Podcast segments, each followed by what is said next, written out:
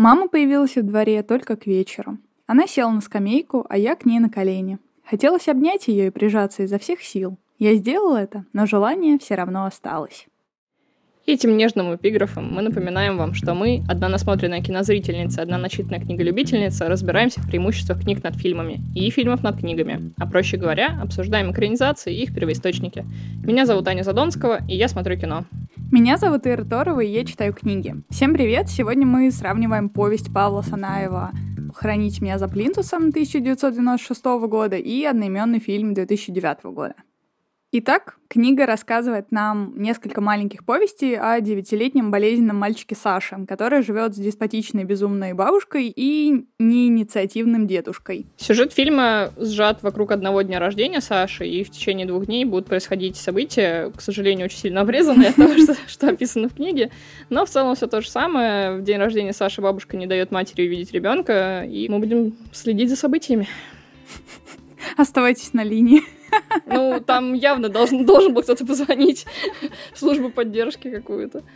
Забавно, что в книге Саша, наоборот, не знал, когда у него день рождения, потому что бабушка никогда его не праздновала. Здесь э, он знает, когда, потому что он с прошлого года сохранил листок календаря, и для него это маркер того, когда у него день рождения. То, То есть, есть возможно, такой... это не настоящий да. день рождения, кто знает. Да. Но, с другой стороны, мама-то приперлась в этот день, так что, скорее всего, возможно.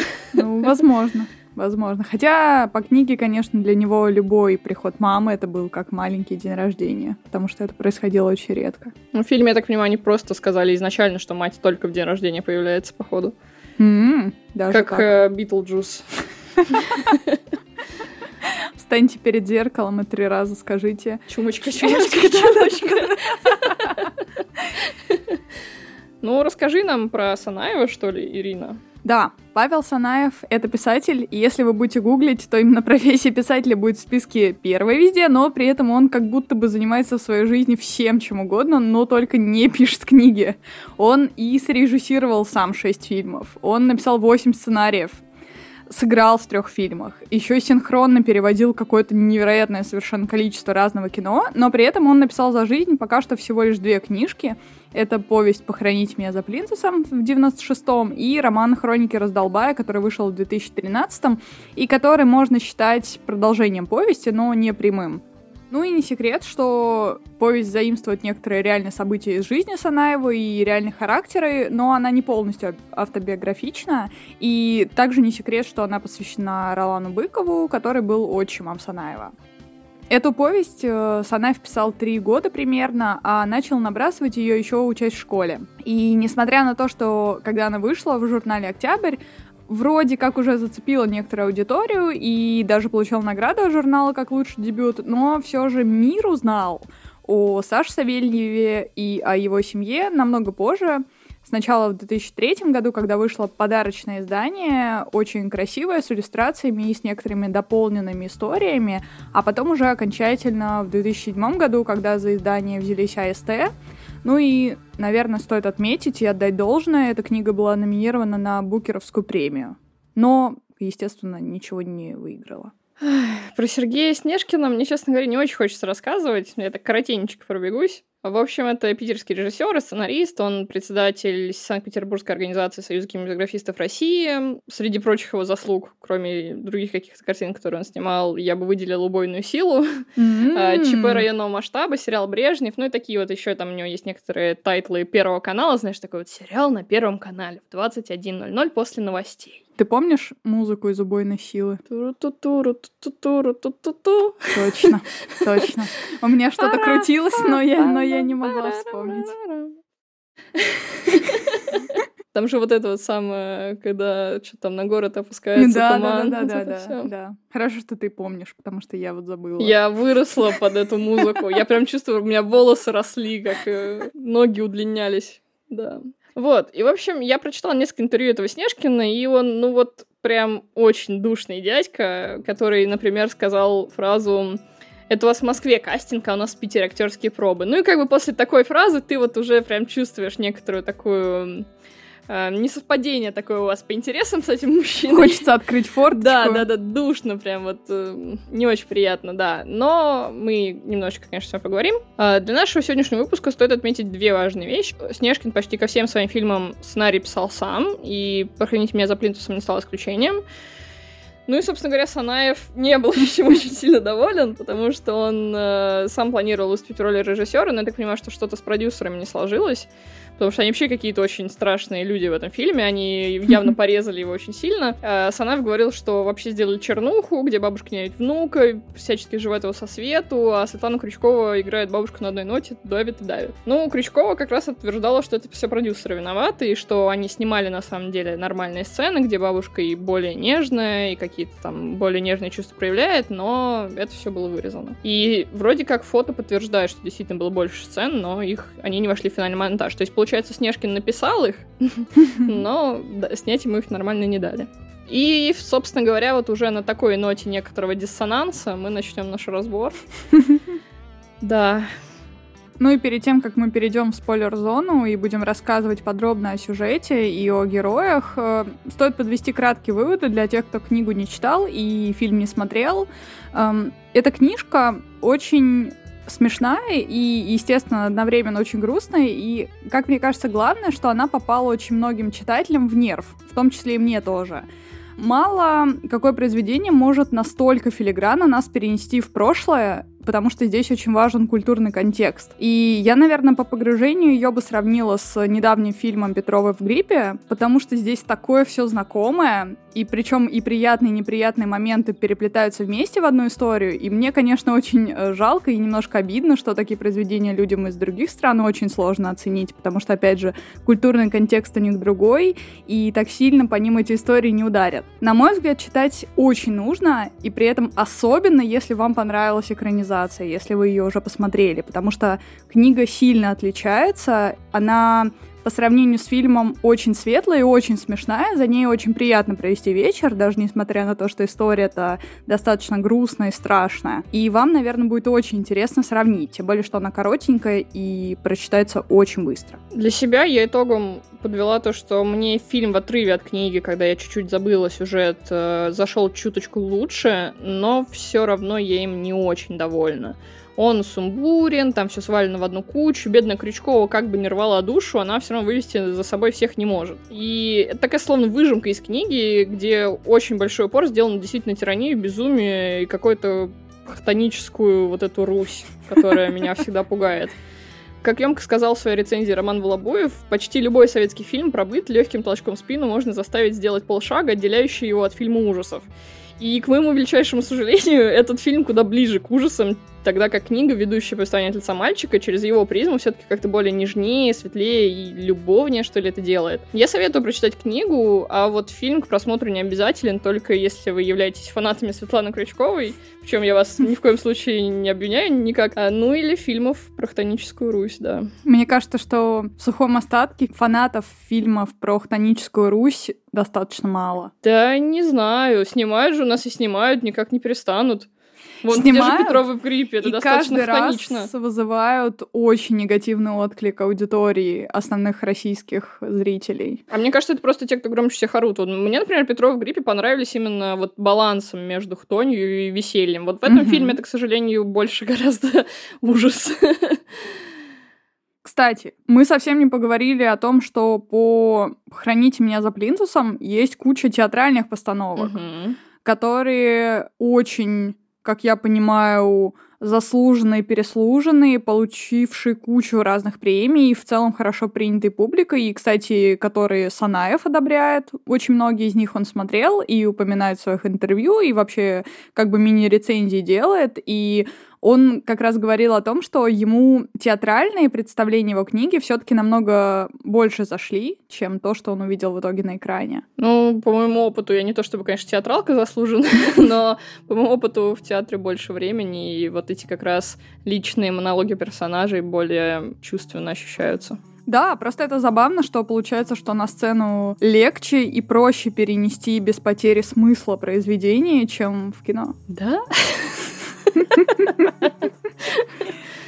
Я, кстати, сходила бы на постановку. Да, я бы тоже с удовольствием. Потому что у меня какое-то вот есть все-таки действительно связывает меня что-то с этим произведением. Хотелось бы увидеть что-то кроме фильма. Вроде как не очень все там хорошо, но все равно как-то тянется, да, вот к этому неприятному душа.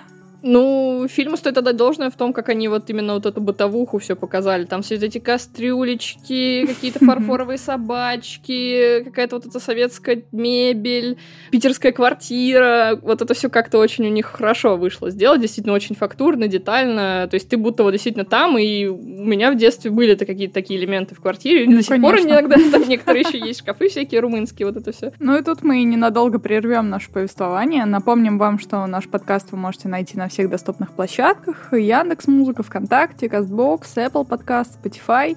Пожалуйста, подписывайтесь на нас, ставьте лайки, звездочки, оставляйте комментарии и отзывы. Это помогает нашему подкасту развиваться. А если вам не хватает сказанного нами в выпуске и хочется поддержать нас материально, то у нас есть Patreon, где за чисто символический гол вы получаете доступ к расширенным выпускам еще и на несколько дней раньше, чем на остальных платформах. А еще подпишитесь, пожалуйста, на наш телеграм-канал. Ну а мы поехали в спойлер-зону. Поехали.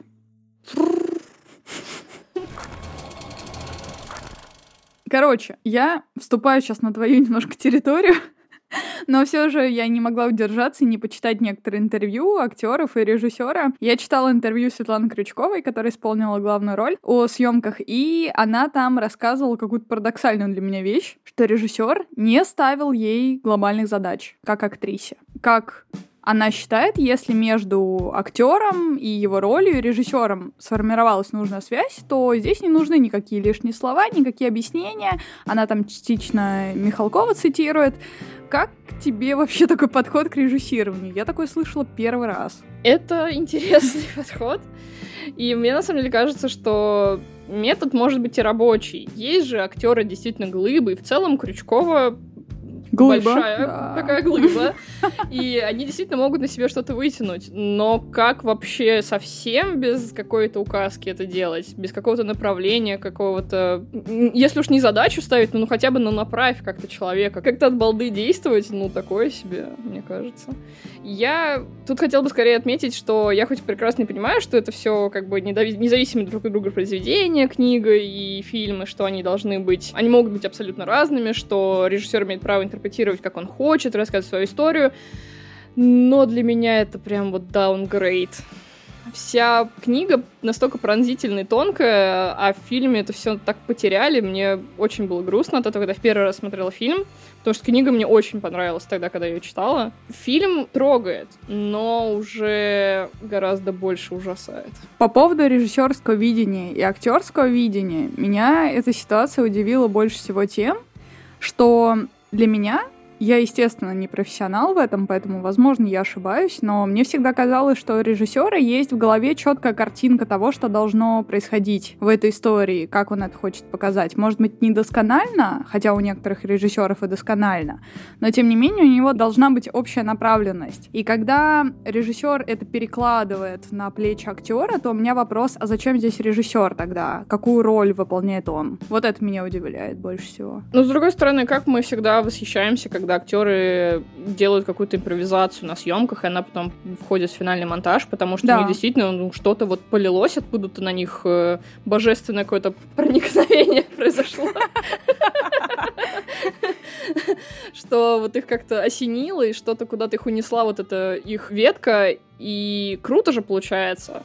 Да. Но когда у тебя фильм, где это все бенефис одной Крючковой, но мне кажется, она просто не может вывести физически это все на себя. Вот и я о чем. Меня удивляет, что это именно было переложено, все возложено, вся эта ответственность на нее, как на актрису. Вот это удивительно. Потому что там остальные, там, там у нее еще есть э, другие актеры, которые тоже там участвуют. Удивительно. Удивительно. Их не видно но даже. ты их не замечаешь, потому что действительно она на себя все перенимает. Как раз таки, скорее всего, из-за того, что метод как раз такой же к ним применялся, они просто там где-то по площадке будто просто ходят, и непонятно, что происходит. У них не хватило глубины из-за этого. Все это вообще очень смешно сочетается с цитатой режиссера Снежкина, который сказал такую фразу «Если, посмотрев фильм, говорят, какая же замечательная режиссура, значит, это плохой фильм». Я с ней одновременно могу согласиться и не согласиться, потому что да, насмотренный зритель, на мой взгляд, и уж тем более профессиональный зритель, он чаще всего видит струны, видит эти паттерны, он распознает приемы, э, которые применяет режиссер, но в моих глазах это не делает кино хуже. Я, безусловно, с ним согласна, что кино — это командная работа, что на одном режиссере тоже не выехать. Угу. Но он, по идее, должен быть дирижером этого оркестра, то есть он должен куда-то вести это направление, но и являться таким стержнем именно художественным, а продюсер, чтобы там подтягивал все технические штуки. Но здесь у меня ощущение, что все в этом фильме сложилось не так, как должно было быть. И режиссер в итоге такой, типа, ну вы там что-нибудь сами без меня сыграете, и продюсеры такие, нет, мы тут порежем то, что то. Режиссер единственное, что хотел сказать, мы порежем. И как-то это все как будто липовато сложилось, будто этот фильм вынужденно сделан.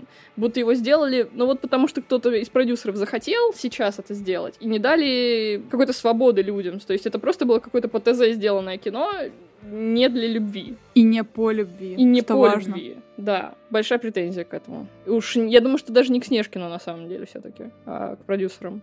Ну, Они, небось, да. тоже ему не поставили режиссерскую задачу.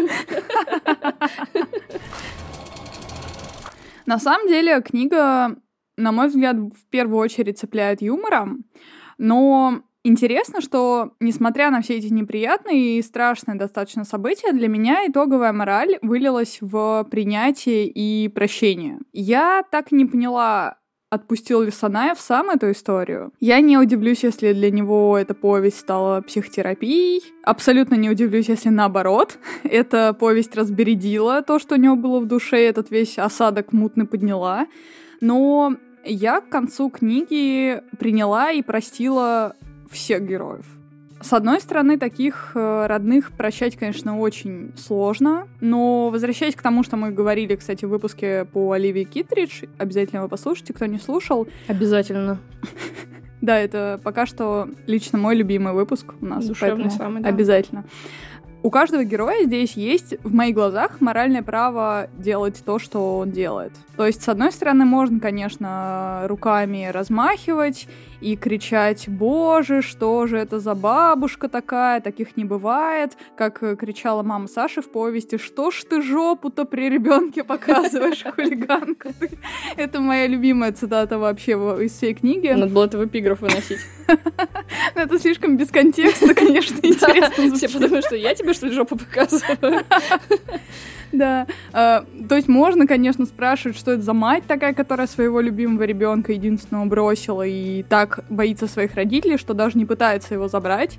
И можно и к самому Саше претензии предъявлять, что он приспособленец, потому что он то маму обхаживает, когда она приходит, только на запорог он начинает говорить про маму гадости и обхаживает уже свою бабку. Но здесь всех героев так понимаешь, и здесь они все достаточно хорошо раскрыты, что вот эти все вопросы вообще не хочется задавать. Как, по-твоему, фильм такую проверку на вшивость прошел? То есть здесь читаются мотивации героев или все-таки нет? На мой вкус нет. Э, Фильм получился бенефисом бабушки, и как бы Снежкин это не отрицал. Это единственный персонаж, который представлен в фильме удовлетворительно, потому что худо-бедно ей как-то удалось на своих плечах все это вывести, сделать образ законченным, выразительным, непротиворечивым, хотя в некоторых местах она все-таки немножко переигрывает. И тут еще добавляет проблема то, что в фильме очень много переозвучено реплик и звуков разных, которые не издают. Например, там у нее есть сцена, где она танцует перед внуком, и вот она все так, такие залихватские, такие, «Их!» Ага. Оп, делает. И их, ну, прям вот мимо кассы сделали. И это так обидно, потому что эта сцена должна быть настолько вот прям тебя тоже поднимающая с колен, особенно при условии, что после нее следует очень грустный эпизод. Это немножко тебя ломает ощущение. И вот это тоже добавляется к переигрыванию, потому что ощущение, что она в итоге на закадре как будто бы перебила себя. Мгм. Ну и получился у нее такой очень глобальный образ женщины с синдромом загнанной лошади. Очень емкий и очень близкий русскому человеку персонаж. Такая и коня на скаку, и в избу, хотя при этом часто заламывает руки и устраивает показательные завывания, и на самом деле сама страдает от своего ерма, который сама себе на шею повесила. И как-то грустно, что вот у нее получился такой большой сложный персонаж, а у других актеров нет. Потому что они явно такие, ну, а что мы тут будем делать? И как бы там дедушку играет Алексей Петренко, этот народный артист, великий актер, и ему будто даже вообще не дали разгуляться. Так что в методе режиссуры Снежкина я как-то немножко сомневаюсь. Также в фильме присутствует огромная ветка, которой не было в книге. Это ветка мамы и отчима, которые сидят и выжидают в ближайшей кафешке случая увидеться с Сашей, но никаким характером там не пахнет. Э, общее впечатление о них составить можно, но какое-то оно очень вялое. Тут изначально из-за противопоставления бабушки понятно, что они вроде нормальные люди, хоть и нерешительные, но нам на это тратит лишних 20 минут, чтобы нам это показать. И самое тупое, что хоть они эти 20 минут чувствуются лишними, без них концентрация бабушки иначе была бы ну совсем уже запредельная потому что она очень ужата из книги, и в книге это как-то более плавно, у нее действительно есть и хорошие эпизоды, и не очень, и как-то ты так вместе с ней очень сопереживаешь. Здесь хороший эпизод один, ну, два, все остальное время тебе кажется, что бабка ну, совсем свихнувшаяся. Вообще ты не понимаешь, как вообще люди с ней другие разговаривают, как врачи туда ходят и ей верят. То, как она подсунула просроченную банку икры этой врачихе.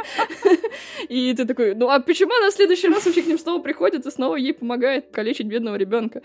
Как-то это немножко выбивается из того, что я помню про книгу. Да, бабушка — это, конечно, отдельная категория прекрасного и ужасного сразу. Не знаю, есть ли вообще что-то еще не сказанное, конечно, про эту женщину в целом в интернете и в, во всяких рецензиях. Я могу только рассказать свои впечатления, ну и тебе, и, так скажем, по свежему прочтению, потому что я тоже первый раз читала достаточно давно.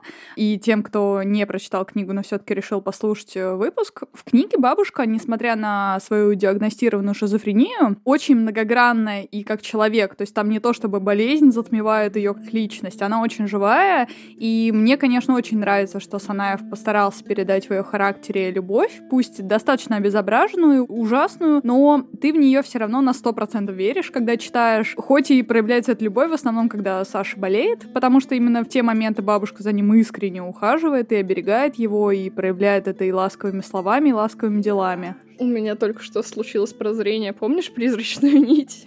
Да. Ну да, да, да, да. Это же то же самое. это такая же гиперопека и контроль. Да, да, да. История это очень похожая, действительно. Но это вообще то, что сейчас называют делегированным синдромом Мюнхгаузена, когда родитель чаще всего или какой-то опекун э, придумывает болезни собственному ребенку, чтобы у него было за кем.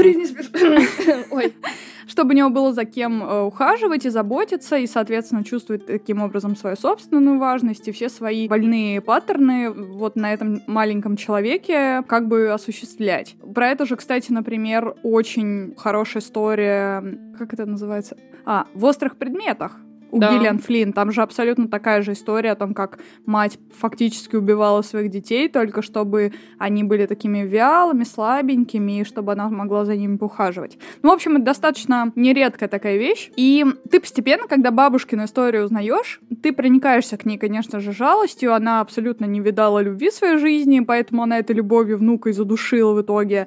Потеряла своего обожаемого ребенка в младенчестве. После этого она из-за этого стресса испоганила жизнь своей дочери и исковеркал ее характер. А муж, мало того, что он из-за работы никогда не был рядом и никак ее не поддерживал, в итоге вообще сдал ее в психиатрическую клинику. И вот из ряда вон ли эта история? На мой взгляд, такие истории сплошь рядом. Да, да. И этим она и ценна. То есть она не делает какого-то невероятного гротеска, не показывает перед тобой, а ты действительно можешь поверить в то, что такая женщина может существовать вон где-нибудь за соседней стеночкой. Да, я, кстати, вот единственное, что прям реально хочу очень сильно похвалить в фильме, мне очень понравилось, как сделана эта сцена, где она вот Сашу там клизмой на, напичкала, и она пошла говорить по телефону с какой-то там подругой, которая ей позвонила. Очень тонко пойманная сцена, у нее телефон вот так вот под плечом зажат, она там котлетки какие-то лепит, там что-то готовит, что-то кошеварит, и при этом вот это все рассказывает, всю вот эту жуткую историю, так же вот, как ты описала, там все mm-hmm. практически дословно, как в книге. И это вот прям у меня ощущение, что вот у меня вот мама так разговаривала с подругами, конечно, не так прям плакалась и говорила про ужасные вещи, но вот именно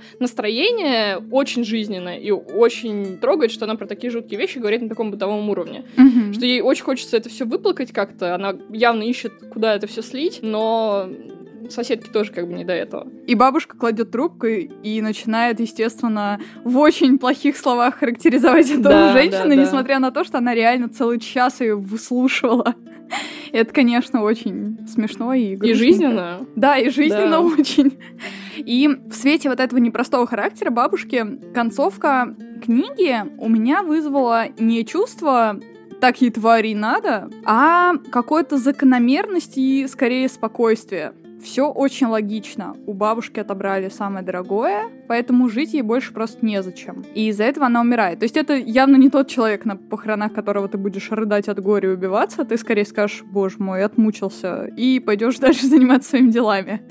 Вот такая вот она. Да, очень сложная, конечно, героиня, но, кстати, э, в фильме показали, что бабушку до инфаркта довела именно дележка внука с непутевой дочерью, ну, чтобы уж совсем ребенку психику сломать, что у него на глазах это все произошло. Ну, это совершенно ужасно. Это ужасно. Я вот за это прям большой минус жирный фильму. И это очень в лоб. Да. Вот что самое да. грустное.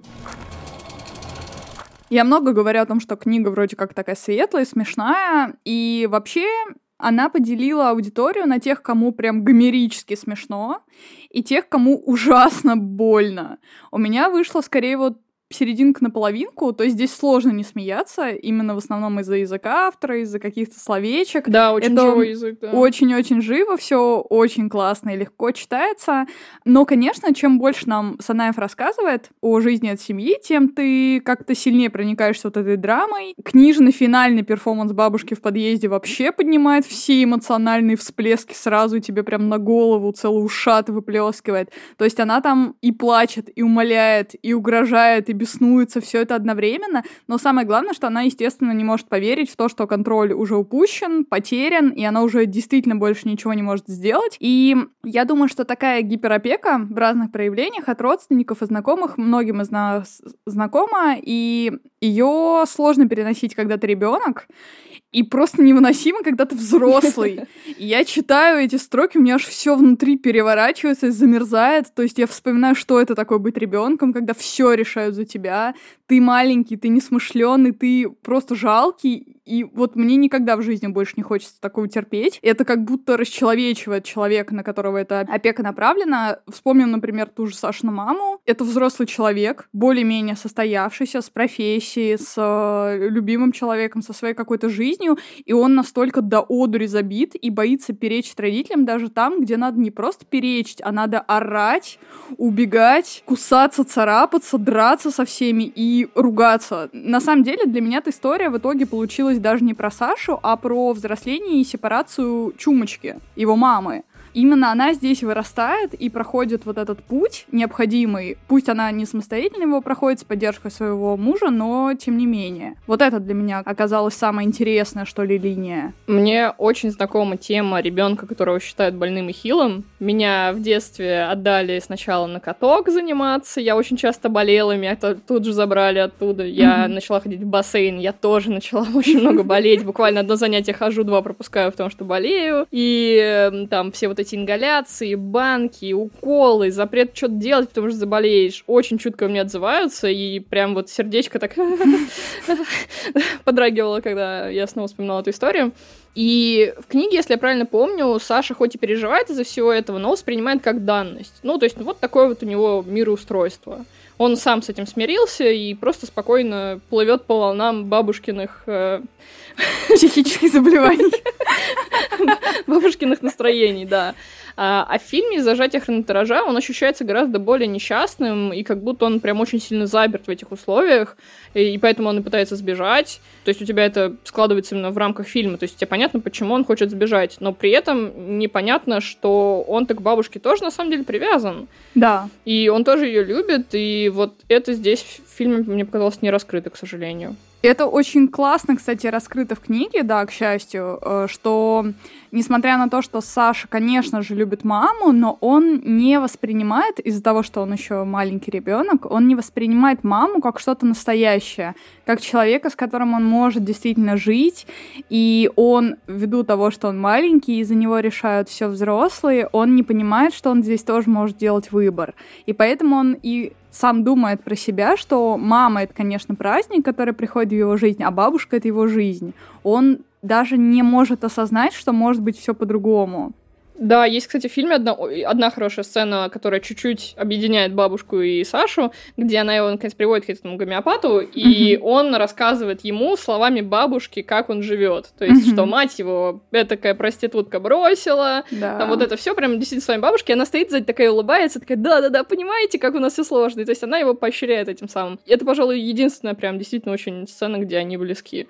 То есть, где ты понимаешь, что он это все за ней повторяет, и ему даже в какой-то мере это нравится плане того, что он такой, да, я бабушка чувствует такое чувство, и я буду его Для чувствовать. Для него это как игра, потому да. что он ребенок, то есть он действительно не понимает э, еще толком, где его настраивают, где его склоняют в какую-то сторону. Мне этим тоже эта книга нравится, потому что, да, несмотря на то, что, конечно же, Саша иногда ведет себя чуть-чуть слишком взросло, там достаточно взрослое рассуждение у него, но, тем не менее, есть в этом всем некоторая наивность детская, которая позволяет тебе поверить в эту историю, как будто ее действительно рассказывает маленький пацан. В этом вот всем наивности и искренности есть, конечно, некоторая тоже цепляющая деталь в этой книжке. У меня, кстати, была история про то, что я очень долго не могла есть лук, потому что моя мама не любит лук.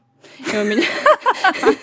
И у меня папа до сих пор смеется. Он постоянно, когда там что-нибудь говорит, что что-нибудь не любит, он говорит, мама не любит лук. И я такая, ну, папа, ну прекрати, я уже ем лук. Ой, к сожалению... И вот это все про Сашу тоже, да. К сожалению, и мне, конечно, тоже знакомо это чувство, когда родители решают за тебя. К сожалению, это происходит до сих пор. Это, конечно, очень всегда раздражает, и ты с этим ничего не можешь поделать, потому что, да, для твоих родных ты все равно всегда останешься этим маленьким ребенком, который ничего не знает, который ничего не умеет, который всегда нуждается в совете в каком-то, даже если он это не просил. Ну, тут, как и в книге, наверное, есть только вариант смириться. Тут просто надо уже, когда подрастешь, научиться разделять вот этот э, момент, когда это мысли твоих родителей, которые ты ретранслируешь просто, а на самом деле ты думаешь по-другому. И действительно от того, что действительно какая-то хорошая, подчеркнутая от них мудрость. Да. Потому что такого тоже на самом деле достаточно. Конечно. Вообще забавно, что бабушка, сделав маму Сашу такой, какая она есть, предъявляет претензию к ее бесхарактерности и зависимости, но при этом воспитывает Сашу абсолютно так же. Я сейчас вспомнила один эпизод с мертвым мышонком в мышеловке, которого бабушка просит поймать, а потом сама из-за этого расстраивается. И вот вся книга именно об этом о том, как нестабильный психический человек воротит что-то невообразимое, требует от всех других подчиняться своему бреду, а потом он как будто бы ненадолго вынырнул и посмотрел свежим взглядом на ситуацию, а мышонок уже умер. И бабушка в этот момент действительно искренне плачет и переживает за эту мышь, но это может быть жирная метафора на вообще всю эту ситуацию что-то наворотила, сама расстроилась и сама поняла, что была не права, а признавать это уже не хочется. Это вообще очень жуткий паттерн, который будто на генетическом уровне нам передает старшее поколение, что вот действовать нужно вот так, просто потому, что обдумать последствия это все пустое. И эта женщина заложница этих норм того времени во всем, что вот надо взваливать на себя больше, чем ты можешь унести, что надо решать вопросы криком, а если не продавливать криком, то начать подключать слезы. И вот так она и движется по уже намертво природному хорошим к ней рейсом, хотя сама ужасно от них устала. И очень много таких женщин, я до сих пор их постоянно встречаю. И в разной степени, конечно, но и дома у меня тоже такое периодически бывает. Вообще старшее поколение, конечно, сильнее этим отличается. Я уж не знаю, в силу возраста или в силу менталитета, в котором они выросли. Я бы хотела сказать, что несмотря на то, что мне не хватило вот этого заявленного посвящения Ролану Быкову, в фильме они попытались его сделать все-таки таким приятным мужиком. Да. То есть он алкоголик, действительно, он там постоянно коньяк лещет, но при этом он такой немножко странненький, но щедрый мужик. В плане того, что, например, зачем-то продал бинокль, чтобы купить коньяку, а на остаток денег купил Саше подарок. Вот на этом балансе есть небольшая живость этого персонажа, но, к сожалению, не хватает как-то. Не про него истории, будто она как будто с потолка взята. Мне как раз очень понравилось, что маму и отчима не то чтобы в книге много показывают. Да, конечно, и Саша это очень оправдано, видит. потому да. что в жизни Саши их нет, Соответственно, он не знает, что с ним происходит, и даже толком не знает их вообще как личности, как людей. Отчима так уж совсем. Маму видят э, раз в месяц, дай боже, на один час, и то все это время мама просто ругается с бабушкой, и они даже не могут нормально пообщаться.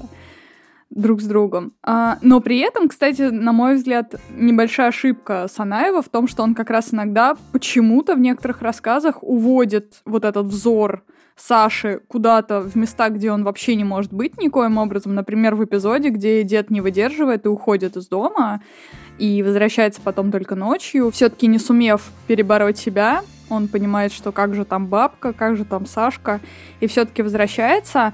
И здесь у меня вопрос, какого хрена? Ну, то есть, блин, было бы намного более для меня цельно и интересно, если бы вся книга только от Саши велась. Я согласна с тем, что клево и что Саша очень мало видит маму, потому что это создает нам ощущение, что он себе очень многое в образе придумал. Mm-hmm. И это действительно так. И действительно мы так делаем. Мы постоянно себе придумываем что-то за других людей. А уж тут, когда ты ребенок и постоянно пытаешься что-то себе воображать, ну как тут не сделать из мамы вообще какой-то праздник, действительно, вот как ты сказала, очень Как божество, скорее, да. какое-то просто, которое спускается изредка с небес, приносит какую-то игрушку, и потом ты все время лелеешь ее образ в да, голове и думаешь, что тебе это же. пряник, а бабушка суровый кнут. И мне кажется, книга как раз больше про это, про то, что бабушка хоть, конечно, и сумасшедшая, и явно перегибает палку, но все-таки она, ну, действительно тянет Сашу. Неизвестно, всегда ли в хорошем направлении, но она старается в плане своих сил, что она может сделать, она делает. К сожалению, периодически эта любовь убивает. Это уже другая сторона медали, но как бы действительно кормит-то каждый день его она. Да, кормит, ухаживает, гуляет, делает с ним уроки. То есть она действительно живет им, как она да, как раз да. говорит в финальном монологе, что любой его взгляд и любая его улыбка в ее сторону, хотя они бывают очень редко, только когда он хочет немножко к бабке подмазаться, расцвечивают все ее существование. И именно из-за этого, опять же, случается финал, где она все-таки умирает, потому что весь смысл ее жизни был у нее отобран. А вот про деда, кстати, у дедушки мне не хватило цельности персонажа, потому что он как будто сам не знает, что хочет, уйти от бабки или не уйти, поддакивать или не поддакивать, и постоянно будто прям в воздухе переобувается по семь раз на, за сцену. А, в книге мне как раз в персонаже деда понравилось то, что у него есть стержень, просто он очень слабый. Как будто его вся эта жизнь доломала. Может быть, он и был когда-то успешным, самодостаточным мужчиной, который э, клал болт на свою жену с маленьким ребенком и Э, шастал где-то по съемкам, ездил по командировкам и вообще всячески наслаждался этой жизнью. Сейчас это все, естественно, уже ушло. И он в книге говорит своему другу, что он сейчас соглашается на какую-то работу и на командировки, на очень редкие только чтобы вырваться куда-то из дома, потому что ему очень сложно сидеть с бабкой вдвоем. Но при этом, конечно же, возвращается он именно из-за того, что он не может перенести саму мысль о том, что бабка и Саша останутся без него. Удивительно, конечно, что он все еще бабку продолжает любить спустя все эти годы. Ну и как-то прикипел, естественно, к ней. Это уже может быть больше ну, привычка. Ну, мне кажется, он действительно может себя чувствовать виноватым.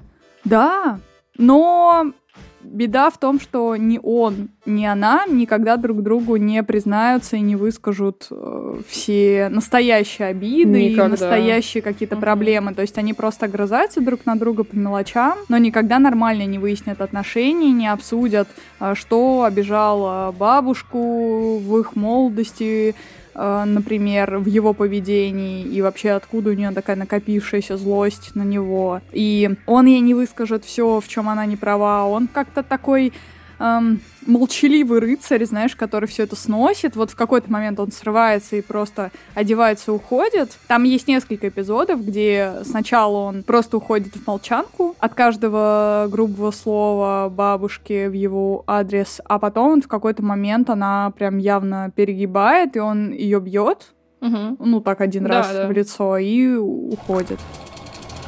Я прям так у бабушки и спросила, когда я умру, можно меня похоронят у мамы за плинтусом? Бабушка ответила, что я безнадежный кретин и могу быть похоронен только на задворках психиатрической клиники. Ой, да. Грустно, что фильм не поддержал уровень книги. Вот ты прочитала эту цитату, и вот вроде бы, да, она там его оскорбила, но как-то это звучит, знаешь, ну... Душевно. Душевно, да. А вот фильме она, конечно, ругается, у Крючковой замечательно это выходит, но в итоге это все слишком грустно вот из-за всей вот этой кутерьмы вокруг одного дня, и как-то ощущение, что она в один день вообще просто поехала крышей. Как то немножко грустно. Короче, жаль. Хотела бы ты быть похоронена за плинтусом, Ирина? Ну, я бы не влезла за плинтус. Это да. Я же не Саша, который в свои 9 лет весит 20 килограммов и вообще Ну больше да, напоминает насекомое, чем человека. Так какой же плинтус на нас нужен? Огромный. Ну, на этом мы, наверное, завершим данный эпизод. Мы вроде бы сказали все, что хотели. Да, все. Книга в этот раз, к сожалению, оказалась чуть-чуть более интересной. Ну, не чуть-чуть. Ну, даже не чуть-чуть, а увесисто как ты чуть-чуть. говоришь. Ну, фильм, действительно, его можно посмотреть. Он интересный. Вот как раз в какой-то вот душе в нем она есть. Но она просто будто такая покореженная душа книги. И более такая, как, как фольгу, знаешь, когда скомкаешь, вот такой вот шарик у меня в голове сейчас представился. И он, ну, хороший, но недостаточно просто. А мне кажется просто, что по такой книге можно было бы сделать намного более с художественной стороны какой-то значительный фильм. Вот как раз, да, ты очень хорошо про Петровых гриппе сравнила, потому что после них у меня ощущение, что, ну вот насколько же можно веселее этот аттракцион ужаса показывать. Да. Именно как вот такую карусель, как в э, Silent Hill. Но не, не- не справились, к сожалению, создатели фильма с этим. В следующий раз мы будем говорить про Терезу Ракен, Эмили Золя, и одноименную экранизацию, которая в оригинале называется In Secret 2013 года. А дальше мы хотим ввести новую рубрику, которой у нас еще не было в нашем подкасте, но мы вынуждены сказать, что она будет только для наших великолепных и щедрых патронов. В этой рубрике мы будем говорить про какие-то подборки тематических произведений, которые мы на волне темы сегодняшнего выпуска подобрали. И наши дорогие патроны смогут это услышать. Вы можете всегда к ним присоединиться. Кстати, мы должны отметить, мы обещали, что самые большие голы мы будем проговаривать. К нам в этом месяце присоединился великолепный Михаил Шорников. Да? Он спонсирует нас бутылочка вина. Я там думаю, хватит. Вот, поэтому, если вы тоже хотите послушать про фильмы с детьми и про детей, которые стоит посмотреть каждому, и книги про детство, которые подобрала Ира, вы можете всегда присоединиться к нашему голу, на ваш выбор. Также на Патреоне вы сможете получать наши выпуски на несколько дней раньше, чем на остальных платформах. Надеюсь, что вы также подпишетесь на наш телеграм-канал. Мы там стараемся выкладывать анонсы выпусков и некоторые мемы. Ну и некоторые рецензии. Ну, тут я проваливаю эту часть, к сожалению, постоянно пропускаю, но Ира исправно старается. Также мы напомним, что наш подкаст вы можете найти на всех доступных площадках. Яндекс Музыка, ВКонтакте, Кастбокс, Apple Podcast, Spotify. Пожалуйста, подписывайтесь, ставьте лайки, звездочки, оставляйте комментарии, отзывы. Это поможет нашему подкасту расти. А, И мы прощаемся на этом с вами. Встретимся на Патреоне. Всем большое спасибо за прослушивание. Оставайтесь с нами и обязательно прочитайте «Похоронить меня за плинтусом». Это отличная книга. И не лечитесь гомеопатией. И, пожалуйста, не убивайте мышей. Их можно оставлять в живых. И не калечьте своих детей. Столько важного мы почерпнули сегодняшней темы, Ира. Да, Мы прощаемся. мы прощаемся. Всем пока. Пока.